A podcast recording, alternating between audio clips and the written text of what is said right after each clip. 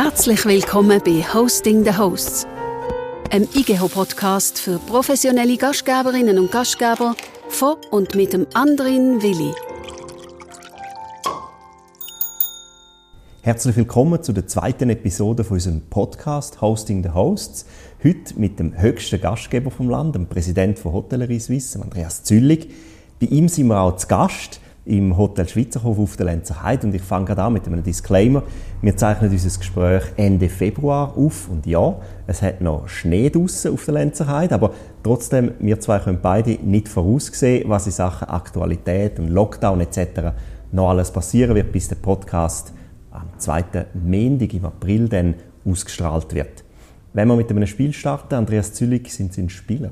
So wie Pokerface? Ja, wie Pokerface nicht so. Spielen schon sehr gern. Also ich tue zum Beispiel gerne Karambol spielen, also Billard, Karambol. Also nicht das mit den Löchern, das ohne Löcher mit drei Kugeln. Äh, ja, und spielen tue ich auch gerne mit der Familie. Zwischendrin ein, ein analoges Spiel, also nichts digital. Man sieht es in der Lobby draussen, es hat ganz viele Spiele. Die Kinder sind schon jetzt, am Morgen früh, mhm. früh. Die Kinder sind am Spielen. Ähm, bei Ihnen im Hotel gibt es aber auch immer wieder Kulturveranstaltungen, Lesungen. Ich habe aber nur ein dünnes Büchlein mitgebracht, aber eins, das in sich hat. Das ist der äh, bekannte Fragebogen von Max Frisch. Ich würde Ihnen gerne drei schnelle, zufällige, typische Max-Frisch-Fragen stellen. Sagen Sie mir einfach eine Zahl zwischen sieben und dreiundneunzig und ich hoffe, dass wir uns dann so ein bisschen besser kennenlernen. fünfzehn.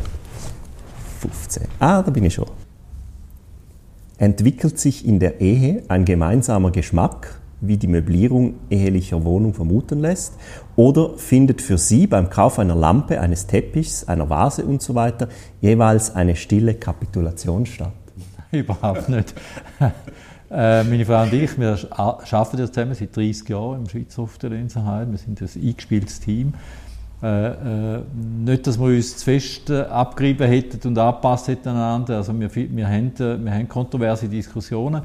Aber vom Geschmack her, muss ich ehrlicherweise sagen, haben wir relativ schnell einen Konsens. Also wenn wir einrichtet, sei es das Restaurant, Lobby, Zimmer, äh, haben wir relativ schnell einen Konsens über, was uns gefällt. Äh, etwa bei den Farben gibt es Diskussionen. Ich habe gerne Rottöne, meine Frau hat gar nicht gerne Rottöne. Nächste Frage. Man sieht es übrigens auch, wenn man durchs Hotel läuft, also sehr geschmackvoll eingerichtet. Das zeugt ja von dem, was Sie sagen. Auch.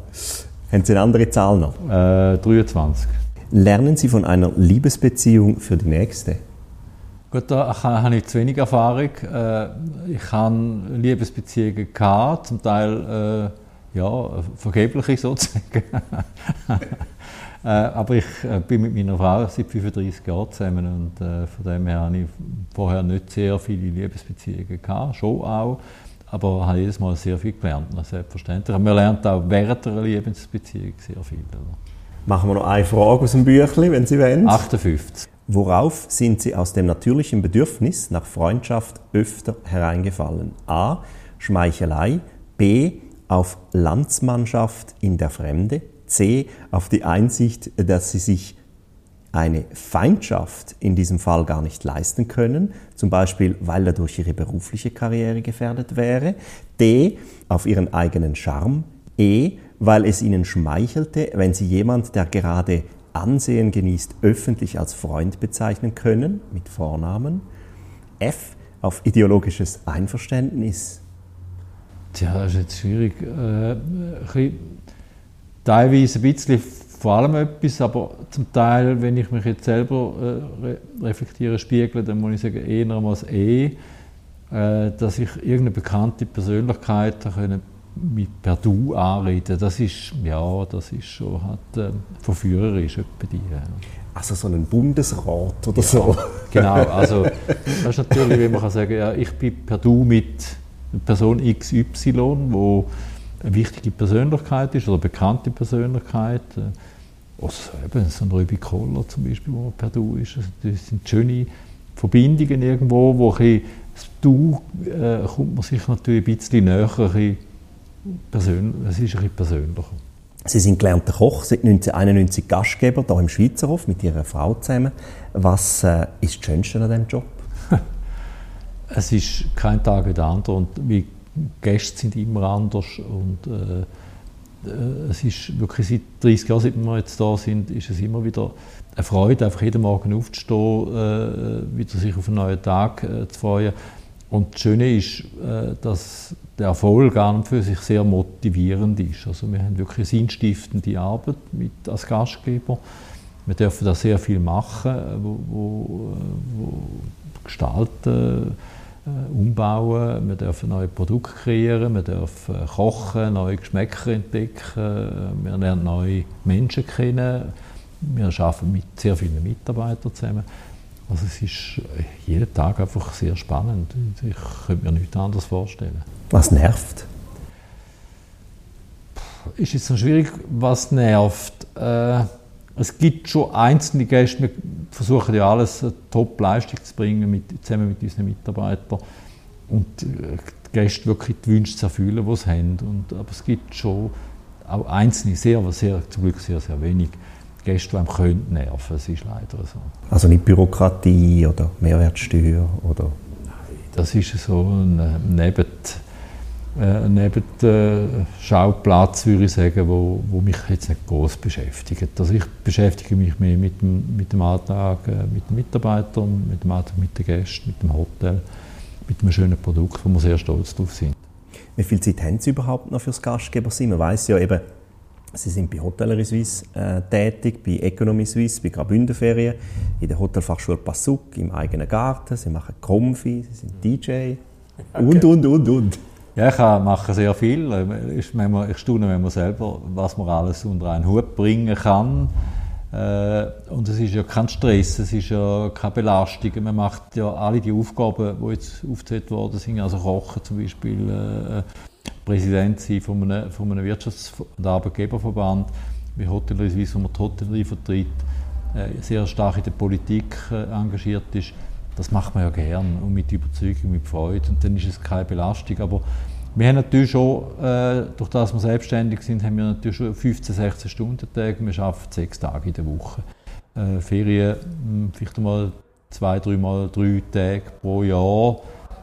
Aber eben, das ist kein Stress. Das ist, äh, äh, wir nehmen uns etwa die gewisse Auszeiten, um uns neu inspirieren zu lassen, um auch Sachen neu zu entdecken.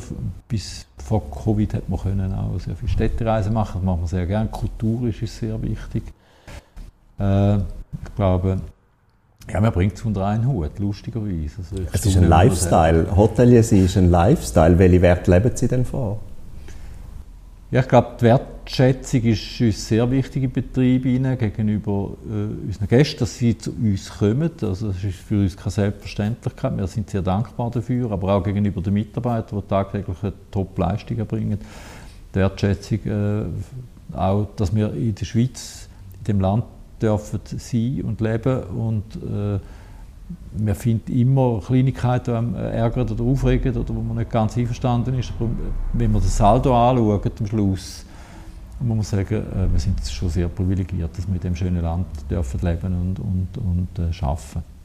Wenn Sie so Mitarbeiter anschauen, was schätzen die an Ihnen? Geschätzt wird sicher eine gewisse Kompetenz, und die äh, ich mitbringe, weil ich habe noch Koch gelernt, ich habe Hotelfachschule Lausanne gemacht. Also, unsere Mitarbeiter wissen, der kommt nicht irgendwo aus einer akademischen, äh, von einer akademischen Seite, irgendwo hat ein Studium gemacht und hat wenig Ahnung von der Realität und von der Praxis, sondern er ist einer von uns. Ich kann auch selber ein Herz stehen, und die Begeisterung, die die Köche haben für ihre Produkte, und wenn sie etwas verarbeiten oder etwas Neues kreieren, die teile ich, und, und, und sie, die, die Begeisterung wird als echt wahrgenommen. Ich glaube, das ist von den Mitarbeitern, ich glaube, das wird am meisten geschätzt. Die Kompetenz und, und aber auch das praktische, die praktische Erfahrung, die man mitbringt. Ja. Was schätzt Ihre Frau als Co-Direktorin an Ihnen? Was schätzen Vorstandskollegen an Ihnen? Also meine Frau in erster Linie, dass ich sie in dem Bereich, wo sie zuständig ist, einfach machen lasse. Ich kann hundert, über hundert Prozent vertrauen, dass sie das, was sie macht, perfekt macht. Da muss ich gar nichts äh, schauen. Und sie umgekehrt natürlich auch, alles, was ich mache, wo vielleicht nicht ihrer, ihrer, äh, ihrer Kompetenz liegt und auch nicht unbedingt ihrer, ihrer Neigungen, die sie gerne macht. Wo, sie, wo ich mache, ist sie auch dankbar, dass ich das mache und vertraut an mir hundertprozentig. Das ist, glaube ich, die Grundvoraussetzung.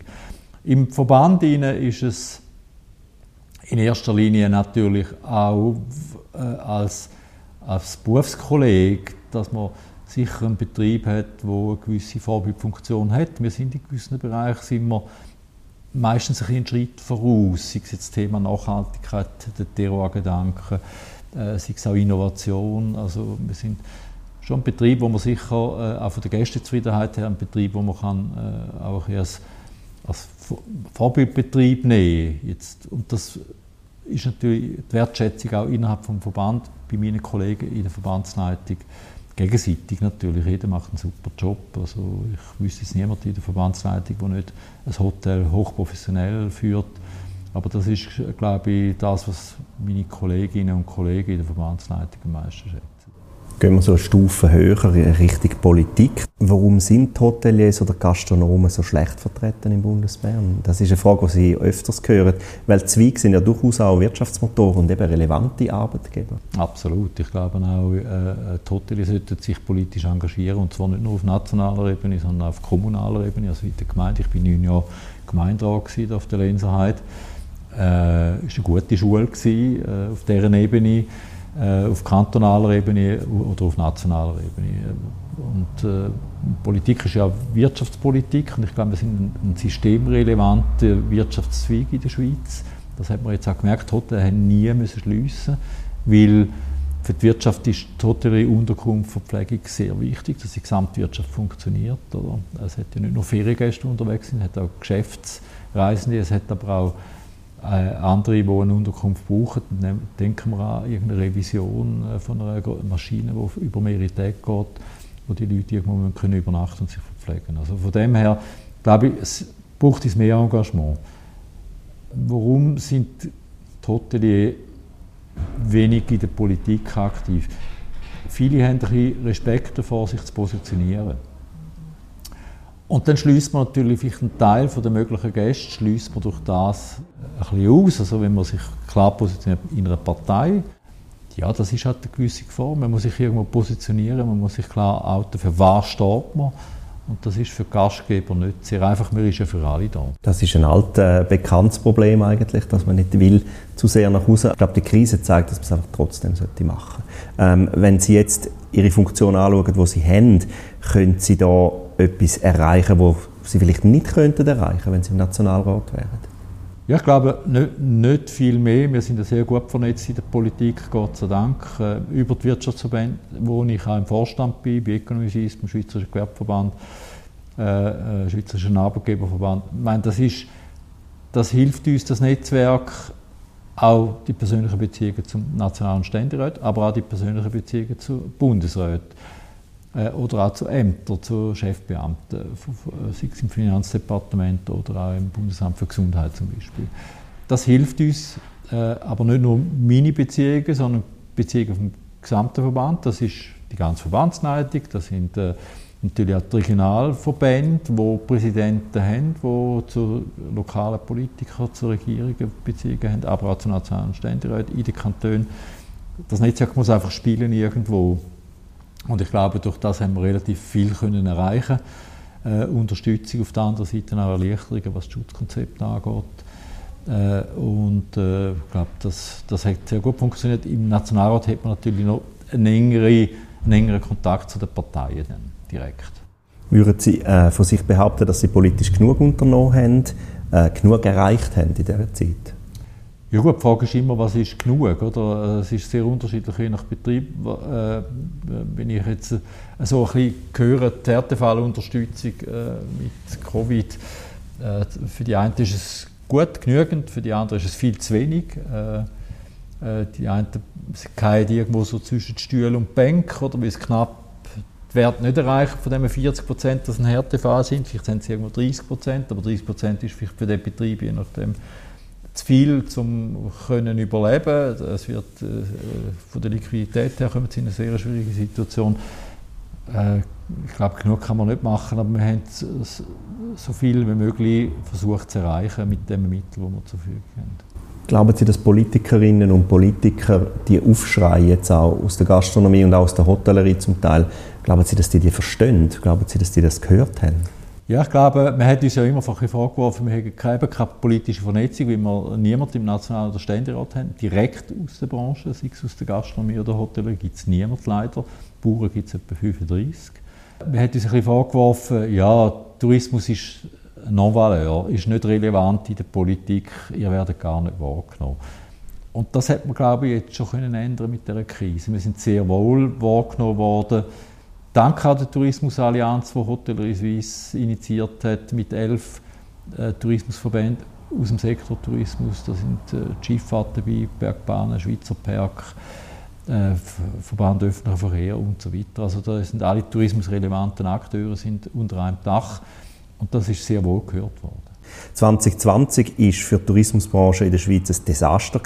vierundzwanzig Millionen Hotelübernachtungen äh, sind gesamthaft verbucht worden. Das sind vierzig Prozent weniger als zweitausendneunzehn. Die Zahlen vom Bundesamt für Statistik verdeutlichen, dass die schweizerische Hotellerie eigentlich ins Jahr neunzehnhundertfünfzig zurückkatapultiert worden ist.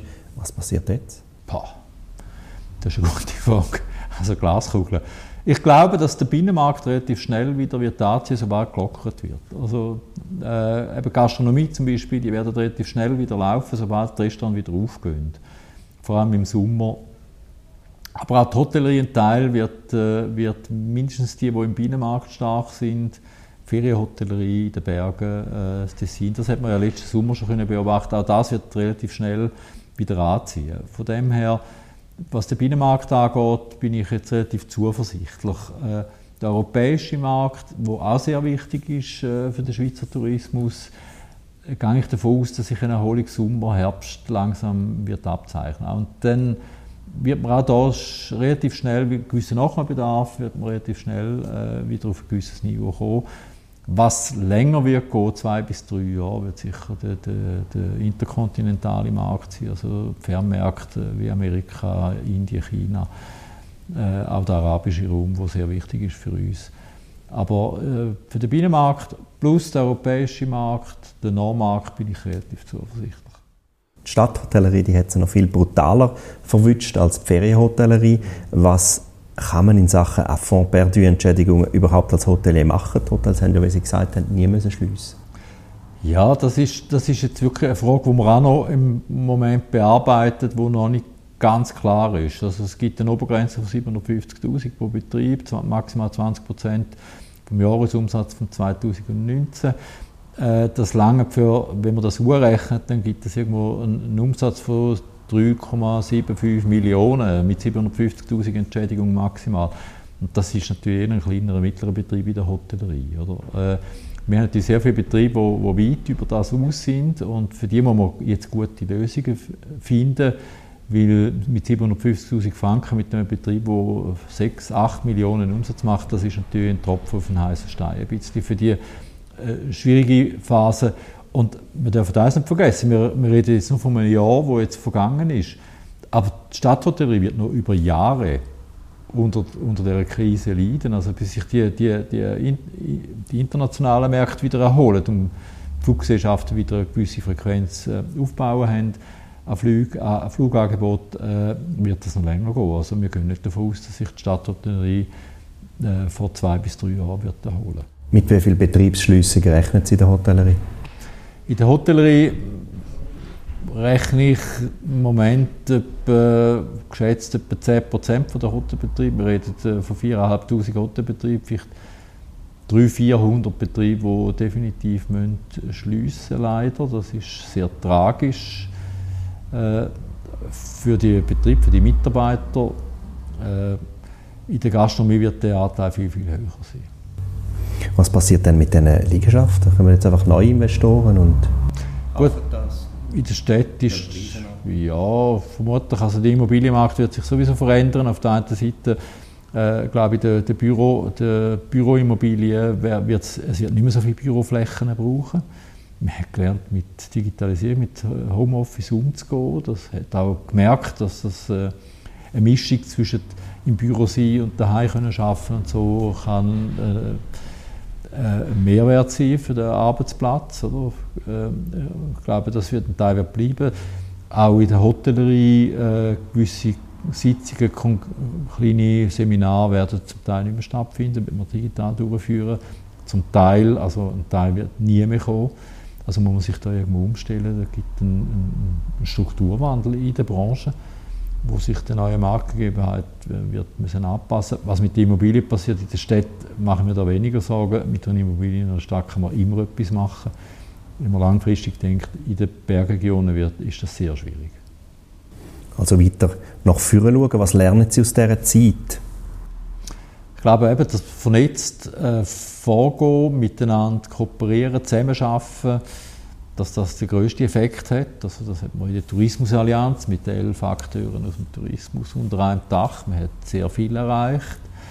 Aber auch die Vernetzung innerhalb des Verbandes mit Regionalverbänden, mit einzelnen Kantonen, das politische Lobbying, Forderungen, auch Kommunikation zu unseren Mitgliedern direkt so und, und schneller. Das ist, glaube ich, ein Learning aus dieser Krise. Wie, wie, können, wie können wir noch näher zu unseren Mitgliedern, wie können wir noch mehr sozusagen maßgeschneiderte Dienstleistungen für unsere Mitglieder erbringen, die ihnen, die ihnen wirklich helfen und sie unterstützen. Würden Sie den Schweizerhof nochmal kaufen? Ja, jetzt nach dreißig Jahren muss ich sagen, so viel haben wir Gott sei Dank nicht falsch gemacht.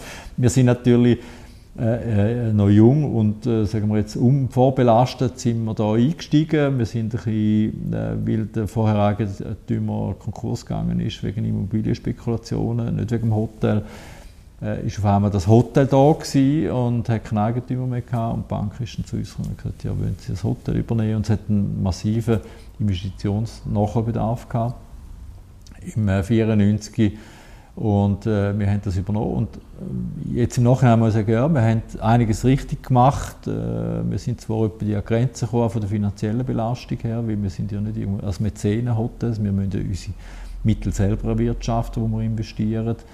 Äh, Banken schauen sehr genau her, weil wir nicht irgendwo, äh, irgendwo eine Sicherheit haben im Hintergrund, wo, wo im Risikofall könnte einspringen. Äh, nein, wir sind happy mit dem, was wir gemacht haben und ich glaube, ich würde es wieder so machen. Wenn wir so ein bisschen in die Zukunft schauen, äh, natürlich, wir reden von Veränderungen, wir reden von einer positiven Zukunft. Was will ein Gast künftig, wenn er in ein Ferienhotel hineinkommt? Ich glaube, sich irgendwo wohlfühlen, daheim fühlen, äh, ein umfassendes Angebot an Dienstleistungen, wo dem Preis entspricht, den er dafür zahlt. Also man kann natürlich, ja, man kann in eine Jugendherberge, und mittlerweile haben die Jugendherbergen auch ein Wellnessangebot, oder? Also, aber äh, ich glaube, das ist das, was, was, äh, das, was der Gast äh, heute darf erwarten von an Qualität für, den, für einen guten Preis, dass wir eben, wie gesagt, unsere Mitarbeiter können gut äh, zahlen und auch wie aus- und weiterbilden. Das ist, scheint mir äh, das Wichtigste zu sein. Über welches Detail freuen Sie sich am meisten, wenn Sie bei einem Kollegen oder in einem, sonst in einem schönen Hotel einchecken? Was ich sehr schätze, wenn ich in ein Hotel gehe, und da gibt es ein paar, wo, wo man natürlich vielleicht regelmäßiger hergehen, dass man ein bisschen, es ist ein bisschen eine Art mehr ein Heimkommen. Dass, dass man auch die Freude und, und, und, und äh, spürt, dass man wie herzlich willkommen ist. Das ist etwas Wichtiges. Bei anderen Betrieben, wo, wo, wo, ich, wo wir auch anschauen können, die jetzt neu eröffnen zum Beispiel, so der persönliche Touch, also nicht irgendwo null acht fünfzehn von der Stange und einfach einen anderen Stoff ausgewählt dazu, sondern irgendwo das Individuelle äh, in der Dekoration oder in der Materialienwahl von einem Hotel oder auch in der Dienstleistung oder bei einem Frühstücksbuffet gewisse Angebote, wo, wo man so, so noch nie gesehen hat, wo mich dann verblüffen, überraschen und begeistern. Welche Fehler sollten Hoteliers im zwanzig einundzwanzig nicht mehr machen? Ich glaube, das Wichtigste ist, dass man, dass man Begeisterung spürt von einem Gastgeber für sein Produkt, für seine, für seine Dienstleistungen, die er anbietet und für seine Mitarbeiter. Und das spürt der Gast. Und äh, ich glaube, ja, äh, ich kann mir vorstellen, dass vielleicht gewisse Betriebe, vor allem in der Stadt, zum Teil an Grenzen gekommen sind mit dieser hohen Auslastung, die sie jahrelang hatten, also fünfundachtzig, neunzig Prozent das ganze Jahr. Das wird dann schon zu einer grossen Belastung. Das kann auch zu viel werden. Äh, ich glaube, man, man, kann, man kann auch mit weniger, glaube ich, gut arbeiten und kann eine höhere Qualität bieten. So, wenn wir die touristischen Rezepte anschauen, mit welchen treten Sie da an, um die internationalen Gäste wieder in die Schweiz zu locken? Also Sustainability, langt das? ist ein wichtiger Bestandteil. Ich glaube, die Sensibilisierung nach der Krise ist sehr gewachsen für Nachhaltigkeit, für das Thema Natur. Wie gehen wir mit der Welt um, mit der Natur um? Müssen wir, ein bisschen, ja, müssen wir mehr Rücksicht nehmen? Wir können so nicht weiterfahren. Es ist ein, ein Schuss vor den Bug, die Krise, die Die, die Pandemie, glaube ich, wo die Sensibilisierung auf gewisse Themen natürlich verstärkt hat, die vorher schon da sind. Äh, die Regionalität, Biodiversität, äh, ich glaube, das wird noch stark zunehmen. Das ist ein Teil, der wichtig ist, das Erlebnis Schweiz, das nachhaltiges Erlebnis, auch vom Erlebnis her nachhaltig, also im Kopf, was im Kopf bleibt, äh, aber auch wie wir mit äh, unseren Ressourcen umgehen. Wir haben einen ÖV, der hervorragend funktioniert. Fast jede Ecke in der Schweiz ist gut erschlossen. Man kommt überall her mit dem öffentlichen Verkehrsmittel. Ich glaube, das sind schon Themen, die in Zukunft immer wichtiger werden für ein Segment des Markts, für ein qualitativ hochstehendes Segment des Tourismusmarkts, das auch nachgefragt wird sein. Und ich glaube, wenn wir hier einen grossen Teil holen können, von den Gästen, die eben genau auf das sensibilisiert sind, aber auch auf Kulturangebote zum Beispiel, auf Architektur, äh, äh, dann glaube ich, haben wir eine gute Chance, uns gut zu positionieren. Wenn Sie so über den Tellerrand schauen, welche Länder, die jetzt zum Beispiel mit Hotels ähm, auftrumpfen können, oder welche Hoteltrends stechen Ihnen so ins Auge? Und warum ist das vielleicht in einem spezifischen Land gerade im Moment so spannend, was die Hotellerie anbelangt? Ja gut, spannend sind natürlich die Entwicklungen in den Städten zum Teil, die äh, sich äh, sehr, sehr speziell entwickeln, wo sehr viele neue Innovationen, äh, vor allem auch auf Einrichtung und Erlebnisangebot, äh, Vernetzung von verschiedenen Dienstleistungen, äh, Digitalisierung, die da natürlich sehr stark äh, mit, mit, mitbestimmt. Das ist sehr spannend zu beobachten. Da gibt es eben Städte wie Berlin, wo sehr viele neue Konzepte entstehen, auch Boutique, auch im Unterpreissegment, sehr spannende Projekte, aber auch in den Ferienregionen verschiedene. Ich glaube, die, die Betonbunker aus den siebziger, achtziger Jahren, der Ballermann in Masse, ich glaube, die Zeiten sind, ich muss sagen, Gott sei Dank ein bisschen vorbei. Also, wir setzen wieder mehr auf Qualität, auf das Erlebnis, auf Individualität. Und auch auf, auf Regionalität und Lokalität. Das heisst, dass man auch Materialien braucht, die lokal vorhanden sind und nicht, nicht irgendwo, äh, das könnte irgendwo sein, Frankfurt am Flughafen oder in den Bergen, äh, ein Ferienhotel, das kann man nicht mehr unterscheiden, weil alle gleich aussehen. Das ist, glaube ich, nicht das, was Gäste in Zukunft suchen. Was wird sich bei Ihnen im Schweizerhof verändern? Wir haben jetzt verschiedene Anpassungen. Wir wollen unsere Dienstleistungen erhöhen. Also zum Beispiel wollen wir wieder eine Art Concierge einführen, wo die Gäste betreut und ihnen Tipps gibt, was man könnte machen. Wir können die ganze Rezeption jetzt den Frühling umbauen, machen neue Begegnungszonen, auch äh, spezielle Angebote zum eben Spielen zum Beispiel, also Brettspiele und so, analoge Spiele, nicht digital, also Familie wieder, man kann zusammensitzen und Spiele miteinander machen. Wir haben ja einen Spielhaushof bei uns im Hotel, wo, wo in der Hochsaison da ist und die Familie betreut, äh, wenn es Fragen gibt zum, zum Spiel, zu den Spielregeln. Äh, wir haben daraus gelernt, dass wir Begegnungsräume schaffen, wo man sich auch ein bisschen zurückziehen kann miteinander. Ruhe, Ruhezonen, sehr, sehr wichtig. Wir bauen jetzt für rund eine halbe Million die ganze Rezeption und die Lobby um und werden einen neue, ganz neuen Auftritt schaffen mit dem. Was werden Sie persönlich verändern? Ich versuche, ein bisschen, äh, auch äh, ein bisschen mehr äh, Timeout zu finden. Also im Moment, seit einem Jahr, bin ich sehr gefordert von dem Verband. Das ist fast sieben Tage in der Woche. Das ist eben fünfzehn, sechzehn Stunden pro Tag. Äh, Ferien äh, bin ich zweimal drei Tage. Letztes Jahr, seit einem Jahr, weg gewesen, äh, mal mit der Frau, mit Freunden.